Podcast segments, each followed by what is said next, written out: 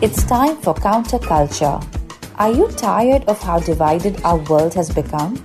We desperately need stories of peace and healing. We find the bridge builders across the globe who are stepping into the divides of culture and bringing understanding, compassion, and reconciliation. And now, here's your hosts, Jonathan Sanborn and Lisa Jernigan. All rise, everyone. Uh, yes, you're tuning into counterculture. Please do not rise if you're driving. Uh, but besides Hands on the that, wheel. a little respect for our guest. and a trumpet sound or Trumpet something. sound, or drum roll, drum roll, something. Yes, you're listening to counterculture, and today we have a couple, a couple big deals, all in one person. First yes. off, we have Superfan, who has listened to every show of counterculture since it was birthed, nary but two years ago, Over a hundred. over a episodes. hundred episodes, and then we have a big deal from who has done, who has the resume. Oh, he's. I'm embarrassed. I'm t- like he's turning red. He's turning red. I haven't even na- said his name yet. It's going to be a long list when we post it on the radio. all oh, he's done. but you are the master of arms, Sergeant. sergeant At of arms. arms, At Sergeant arms. of- sergeant of arms, At arms. sergeant at arms of the Arizona House of Representatives. But that's But that's only that's one. only one thing of many amazing things. But the big the biggest thing is this: th- this is a man of peace. This is a, a friend, a colleague, Hmm. a brother, a legend. a legend. I mean, we could really yes, go on. we and could go on. That's enough. Okay, That's enough. He's he's he's calling. He's he's. We haven't even, we haven't even said, his, name. yet. well, welcome back, and also a very rare returner to the show. Only the, one of the very few people who's we've had back on because I usually just get rid of everyone. You know, I don't want them back. Wow, No, he's harsh. I'm right? kidding. I'm kidding. Oh I Oh my love it. I have the best guests. Welcome back, Chuck Fitzgerald. I'm really I, happy I just to want be to give here. him applause or do something. There's right? the Trumpet. Okay. you know, make- and the crowd went the- wild. The, crowd is going wild. The crowd of three in this That's ins- insulated room sound studio here. Well, it's always good to spend time with you, both of you, uh, dear friends of mine. So Yeah. I'm, I'm excited to be here. Oh, this is great. Yep. I know. I, I hope we have enough time to get everything in because you wear so many hats, Mm-hmm. and you literally are a practitioner of Yeah. peacemaking, which is what Jonathan and I always were like. Where are the people that are in the weeds that are practitioners? And you are so thick in the weeds on so Mm-hmm. many levels, and we want to talk about some of those things that are that we don't know that are behind the scenes in many ways as as you are the sergeant at arms and what that's amazing i mean Mm-hmm. Yes. intriguing Yes. but also we want to make sure at the end we talk about this upcoming event that really is such a transformational event every year in my life that I've been honored to be a part of with you and it's Pursuing Peace Conference and you bring in some of the best practitioners and peacemakers in thought and action. So we want to make sure people understand that and get an opportunity to sign up for that in September. So there's so much. Yes. So we're going to start by peeling back the onion. We're just going to go straight into it. Okay. Deep dive. Deep dive. I didn't know this was a food show. It is. it is. I'm hungry, and so I'm thinking about food. Okay. But we're going to not talk about food. We're going to, go, but we are going to go peel back the onion and look at what's it like being behind the scenes as a sergeant at arms. Okay. Well, the way we measure time at the House of Representatives, uh, we do that in sessions. So I just okay. finished my fifth legislative session, and so I've been there about four and a half years. And so there are a couple things that I do uh, that I like to talk about. Uh, one is I'm in charge of civility and decorum at the Arizona House of Representatives.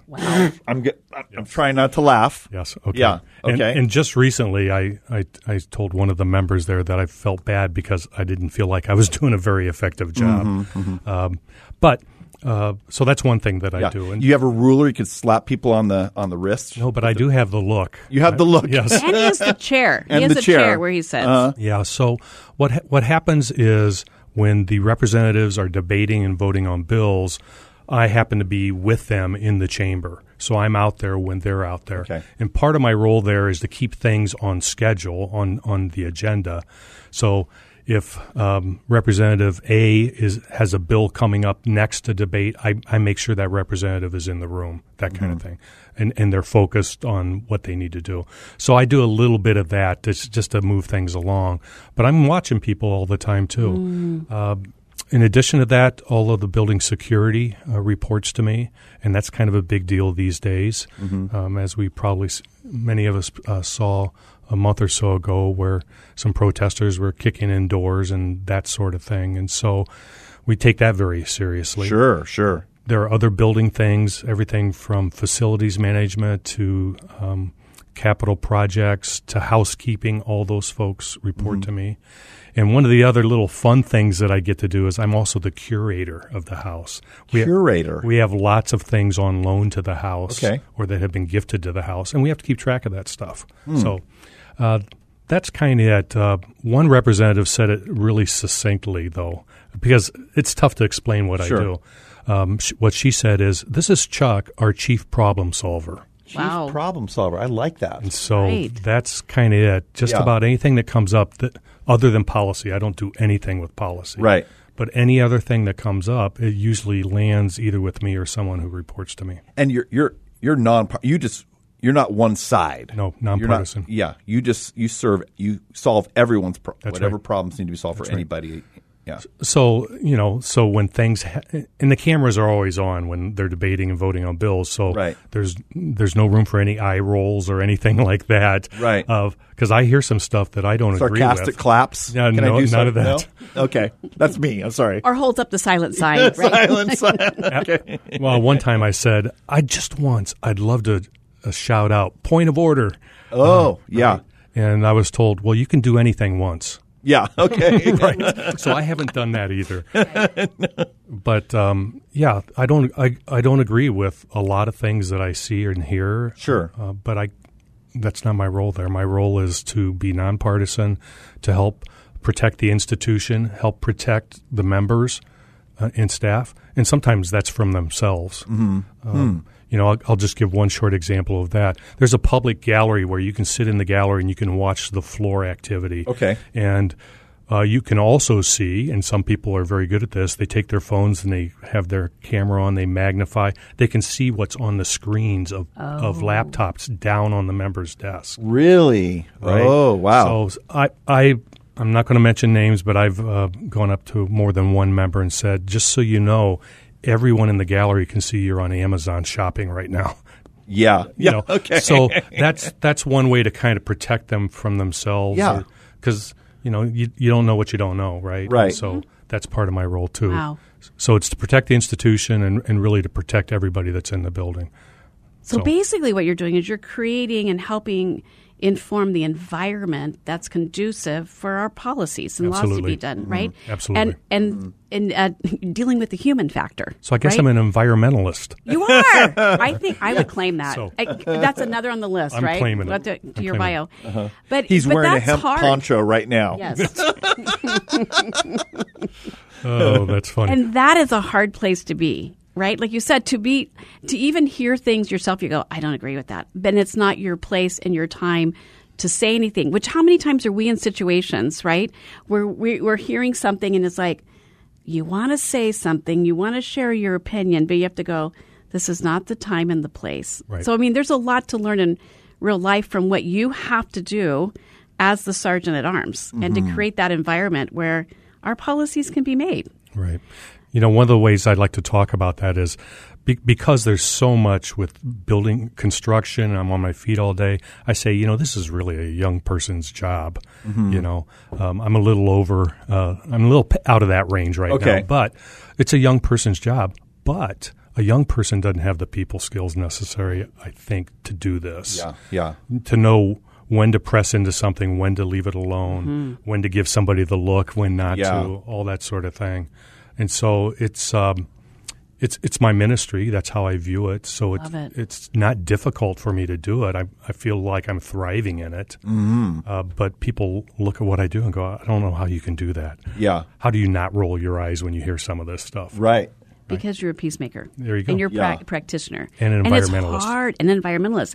And it's hard. It's just really hard work because we want to lead with an opinion. We want to get our voice. We want our voice to be heard. So, can you share with us? Because I, uh, you know, we were talking earlier. Like, we're sure that over the past couple of years, a little more intense, a little more tension. And a lot of people, you think of politics and you go to a place. Everybody goes to that place, whatever that place looks like. So I can only imagine you're in that place where it's politics. You're in the world of politics. But like you said, you're making a difference. It's your ministry in politics. But can you, what has the culture been like? Have you seen a shift in the culture, even how, um, you know, people of the house are, are dealing with each other, talking to each other, how, how things are, the conversations are going. Is it amped Yeah. up? Is it, Okay. Uh, yeah, I can talk to that a little bit. Um, I know some of my peers around the country, and so I can tell you this is happening everywhere. What I'm going to share with you, Okay. it's not unique to Arizona. Okay. and we and we see it on the federal level. Whether you're watching uh, committee meetings or or whatever it is, you can see it at the national level. But what I've noticed is uh, every every there are 60 representatives in the House. All right, all 60 of them on a one to one basis. I know them all, and they're all nice people. Mm-hmm. Every one of them is. Um, I don't agree with their politics, but I don't have to. I can, I can get along Sure. with them, right? And so I do. And you know, the way I like to say it is, they're all electable. They really mm-hmm. are electable. I can see how they got the votes to be there, right? But when they get in their tribe, they dig their heels in, and they are different people. Hmm. Almost to a person. I would say 75% of them are different people when they're in their, their tribes. tribe. And it's Yeah. this whole idea of we can't let the other side get a win. Right? I, I don't care if it's a good bill. Uh, it's their idea, so it's a bad one, right? That kind of thinking. And it goes both directions. You know, it's uh, Sure. one party doesn't own that. I mean, they both own that. And so um, I have noticed that it has gotten, when people dig in, they dig in harder than they used to. And that's just in these five sessions. Uh, compare it back another 10 years or something, um, I imagine there's a very stark difference. But I notice a difference. Wow. Yeah. Well, you a couple good points. When we're with our tribe, we become something different, and we become very protective. And and it, I, the word "win" Yep. that is a powerful word, word because we're so our culture dictates you want to be a winner. We we celebrate winners, so we're our end game is like I'm going to win, and sometimes at all costs, which you will pay a cost sometimes to win certain things. Mm-hmm. So I think that's an interesting distinction. It's like how do we how do we change that narrative? Like it's not all about winning. That's part, but there's so much more to it than that. You know, one of the sad aspects of that that I see is the relationships get ruined, mm. Mm. and that's that just that breaks my heart when I see that because there's no need for that. Right. I, I don't think, Right. um, and so that's that's one of the sad byproducts of digging in, and I'm not going to let them get a win. We, we're so conditioned to be right at the cost of a relationship. Well, I remember you saying this a couple years ago. What if what if uh, we didn't have to be right? Mm-hmm. Yeah. how would how would that change all the discussions that we're in if we didn't have to be right? And I've I've remembered that, and we live in this world where it's you're either right or you're wrong, and quite frankly. I've never been wrong. that's that's kind of how it works, Yeah. right? The other person Yeah. is always wrong. Well, so, it's it's but it's funny that that is so common because that's such a failed strategy for almost every area of life. I mean, it, it, it I mean, Right. imagine. I mean, marriage, uh, fam- like child raising, just even friendships. I mean, there's just so much where that win mentality. it's career limiting. It's it's right. so, it's yeah, bad for your Yeah, career. Right. It really is. I mean, Right. boxing maybe. That's. I mean, there's just a, f- a few really hardcore competitive things where that's the only way to do it, and then everything else, it's just it's a failed way to approach the other. You know, let them win at all. You know, they can't win at any cost because anything positive Right. towards them is a negative towards me, or I lose some opportunity to win, keep in power. Or, Well, we're we're so conditioned to win that we're not doing what's good for the common good, mm-hmm, right? And for the people, and like, like you know, they're representatives of the people. But you know, what is the what is best for everyone? And I think we we lose sight of that. We just want to do what's best for my side. yeah. And maybe what's best for my side is not is for their side to have some wins, right? Because when mm-hmm. we you can't really you can't really flourish at the expense of another people group a lot of times, right? Yeah. It's like, how do we find the win for all of us in there? Yeah. And that's a challenge. It's really a challenge. And personally, too, in conversations. This is not just limited to politics, like you said. This is not just happening in the house or places all over. It's happening in our own personal lives, to your point. And, Yeah. and how do we become aware of that when that's happening? Yeah. So, what do you, when you're seeing this happening and like the temperature's rising a little bit, what do you do? Well, um, I have this unique uh, position where when when the representatives are debating and voting on bills, I'm on the chamber floor with them. I am out there in the mix, and so and I can see what's happening. I, I hear the debates. I can tell when someone has uh, poked the other person just for the sake of poking them, right? And that person wants to come back at them, right? So uh, sometimes I have the opportunity to say things like, um, "Whatever you're thinking, don't do it." right? Uh, other times I may say, tell you what, uh, whatever you're thinking of doing, why don't you run it past me first and I'll tell you how it looks, right? And I've had a couple of these representatives actually do that. Yeah. And, and then I say, well, you know, that's not a real good look. And, and it sounds like you're just kind of poking the bear for, for the sake of poking the bear. Um, you may not want to do that. And there have been times when they haven't done it then, which I'm thinking, wow, I think I made a difference here today. Yeah. Yeah. That's Yes. right. No, Yeah. it's not every time, Right. But a couple times that they have not done it, and so I just try to, um, in a kind of a gentle, almost fatherly way, is you might not want to do that. You know, I'm But not to sure that be that's able all to that get helpful. to that point where Right. they listen to you means you've invested in relationships with Absolutely. them to earn their trust, and that's such that's very time consuming. It is. But that's that's the key, right? Yep. How do we invest in people and make them feel like we care So- about them? So I have permission to talk to them like that. Bec- Mm-hmm. I've earned that permission because I'm kind of in their life, so to speak, and I'm a trusted person. Yeah. you know, they they know I'm nonpartisan and I'm not in any one tribe, right? Yeah. So they know that, and so um, I think it's easy for them to talk to me and me Mm. for, to talk to them. Yeah. Well, well, there's a couple things that, that that validate your. One is that your your role is designed to do that, like as in in the Senate, but yet, in I'm sorry, in the House, but then also you or you you and your character affirm that, and so you back it up, and so I, I think we can all learn from that approach. Like, I, in some way, all of us have to play that kind of role mm-hmm. on different issues, and the fact that both people from both sides can still come to you and talk through things and present, like, hey, is, is this a good idea? Or they're viewed you as a, a, a voice of wisdom, maybe a moderation. Not that they always listen to you, but at least you've you've can- maintained that integrity. That that to, speaks to me. And a person of character Yeah. to see that, which is lacking so much in our, and that's what we all should strive want to be. I want to be known as a person of character and integrity that has your best interest. Mm-hmm. Doesn't always. It's okay to disagree. I, I think we've lost that. We feel like if if we're disagreeing, there's something wrong. Mm-hmm. But it's really okay to disagree. Well, I, I agree with the whole character conversation, and that's work too. I, I mm-hmm. invest in that. Mm-hmm. Yeah. I, I, I read the the great books. You know, I listen to the great podcasts like Counterculture and right. All of Good answer. Good All of answer. Right. but but you, you have to want it. You have to press in. The character doesn't happen by accident. Right. You you have to invest in it, and so I I take that pretty seriously and have over the years. And I, th- I even remember our discussion from like a year ago, and we we looked over the the, the principles of the peacemaker, and one, I, and mm-hmm. one of them I can still remember you saying, "I can't be offended." Right. Like mm-hmm. you've just like I ha- I've made a choice that I am not going to be offended, and that's a character trait that when you're walking into a hostile environment or a, a, a heavily divided, if you come in easily offended and you can be triggered easily or, or something, or you're reactionary, you you lose that that position, that voice, that platform. Yeah, you're right. It was a decision I made. I made. I just. Mm-hmm. I decided it about five years ago. It's like uh, I was looking around and seeing everybody's offended by everything, and I said, you know, it doesn't really bother me that much. Tell you what, from this point forward.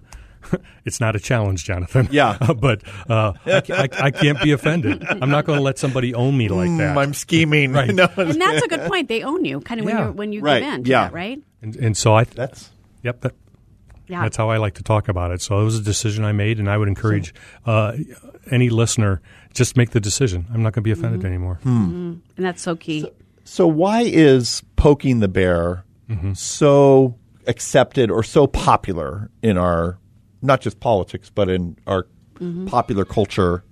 Why is that? Well, I, I wish I had an answer for that, but I think it goes back to this. Um, you know, I, I got to get the win, right? Yeah. I need the win. I, I need to have the last word. You know, um, it's not over till I'm, I've said what I need to say. So- you know that kind of stuff. Well, the win appeals to your base always. Like Right. the, if you're viewed as a winner, and and it, you, it, it also appeals to the attention culture. I guess I'm get, like more people, you know, Chuck owning such and such is a lot better than Chuck forgiving. I mean, from a social media standpoint, if you if you're you turn the other cheek, that's not as exciting as you own or you stuck it to those people, right? Right. Does that am I making sense? It's counterculture. It's counterculture. wow, wow, I like that phrase. That's It's awesome. catchy. We should go with it. Okay, so I have one more question before we get into and talk about your uh, upcoming Pursuing Peace conference. You mentioned earlier, and I think in a conversation we had before the radio, that there's there's 60 members of the mm-hmm. House, and you have almost 30 new ones coming in. Mm-hmm. Is that correct? That's correct. How do you begin a relationship with 30 new people while, because I think a lot of people are going, how do I even start establishing a relationship that I earn the right to be heard, mm-hmm. right, and trusted? Well, uh, one of the one of the first things I'll do when when these new members come in, uh, they'll be elected in November, so they'll be there in November sometime. Is I take care of them. For instance, they need an office set up, right? And so I'm going to go out of my way to make sure that's done efficiently and that they know that I'm the problem solver, Yeah. kind of thing. And so I'm going to start right off by saying I'm I'm going to be your best friend here. I really am, and it has nothing to do with policy. Right. It, it's all the other stuff. And, and so I just tell them that very point blank, and it kind of happens. You know, I I have to invest time. You know, it's, I can't just pass them in the hallway and say, "Hi, remember me?" You know, it has to be stop and say, "Okay, are we taking good care of you? What do you need? What does that look like? Um, is there anything, any questions you might have?" And then listen. And so it takes it takes time, mm-hmm. you know, and you have to press into it. But Yeah. it's so important because I, I I wouldn't be able to do the job effectively if I didn't have that relationship with them. And then I protect that relationship. I don't do anything to violate the trust. Um, I don't I don't talk behind their back. I don't do any of that kind of stuff, right? Because that's how you um, lose that um, that trust, that friendship. Such great points, and even just asking questions of people. How are you doing? Are Right. we are we taking good care of you? Mm-hmm. And wanting to know the answer. Yeah, li- and then staying around to listen, Right. Yeah, right? yeah. For the answer, genuinely wanting to know the answer, and they know if you want to know the answer or if Yeah. you're just posing it out there, right? I, I have a neighbor, and he's he always goes, "How you doing?" And he just walks by. He Right. never. He doesn't wait for the answer. he says it in a really cool way, but he doesn't really want to know. Exactly. Yeah. yeah. Yeah. Well, let's talk about pursuing peace conference Sure. coming up, and give us a little bit of the vision behind. Like, I, I don't think you were wanting something else more to do. Right. Um, your plate is full, but I think it's a calling. And you're like, what if there was something like this in our community? So, can you just tell us a little bit about the vision, where how it, how God gave you that vision, and then how it started becoming what it is? Well, um, I'll try to be brief. I can make this a very long story, but uh, one one of the pastors at my church said something one time, and I thought it was directed, uh, like it does many times, right at me. And and what she said was, "There's a big difference between being a, a peace lover and a peacemaker. Which are you?" And I was I was convicted by that. It's like, am I really doing anything?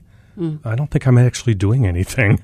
And then, and so then I started looking around, and it dawned on me that um, my involvement in other things, I was serving other people, and then I made the connection between peace and service. You know, every act of service is an act of peace. I go, well, I guess I am a peacemaker. I am doing that, but no one's talking about this in in my community, so why not me? So I decided I'm just going to pull some people together in the same room and see what happens. And so we did that in May of 2018. Um, it was part of another, a, a larger Rotary conference, if you will. But um, I pulled some people together and I go, oh, this is pretty cool. And they kept saying, you're going to do it again, right? and so mm-hmm. every year they've been saying, you want to do it again. So now the fifth annual Pursuing Peace Conference is on September 16th. It's going to be a hybrid event. It's going to be obviously online, but it's also going to be at ASU Thunderbird here in downtown Phoenix. And so, and they view themselves as a peacemaking organization. For sure. They send people out into the market marketplace mm-hmm. that are peacemakers. So anyhow, that's And when is that coming up? September 16th. And how can they get on? What's the the website address? It's pursuingpeace.org. pursuingpeace.org. Chuck, this has been a, an, an incredible conversation. Always love having you on our show. Yeah, I always learn so much and so inspired because you are a practitioner. And we need more people like you, Chuck. Oh, thank and you. we salute you this day. that's all. Our sergeant the trumpet has been sound. Thank you for tuning, coming in, Chuck. Appreciate Glad to you. be here. Thank you, friend. Thank you for listening today. Counterculture is made possible by Amplify Peace, educating, immersing, training, and launching peacemakers to build united communities. And by Care Portal, a platform connecting the needs of children and families in crisis to the local church.